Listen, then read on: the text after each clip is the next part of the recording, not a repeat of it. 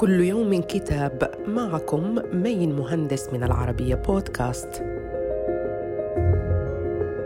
كتابنا اليوم أبي فيودور دوستويفسكي. للكاتبة لوبو فيودوروفنا دوستويفسكي.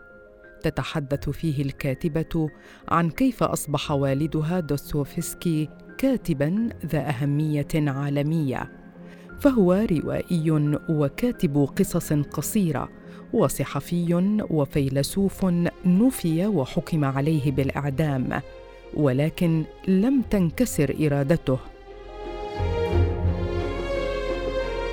تحتوي روايته فهما عميقا للنفس البشرية كما تقدم تحليلا ثاقبا للحالة السياسية والاجتماعية والروحية داخل روسيا في القرن التاسع عشر. يضم الكتاب ثلاثين فصلا ومقدمتين إحداهما للكاتب الروسي بوريس تيوخوميروف والثانية لليبوف دوستيوفسكي. تستعرض فيها أسبابها لنشر سيرة أبيها الذاتية في أوروبا بدلاً من روسيا.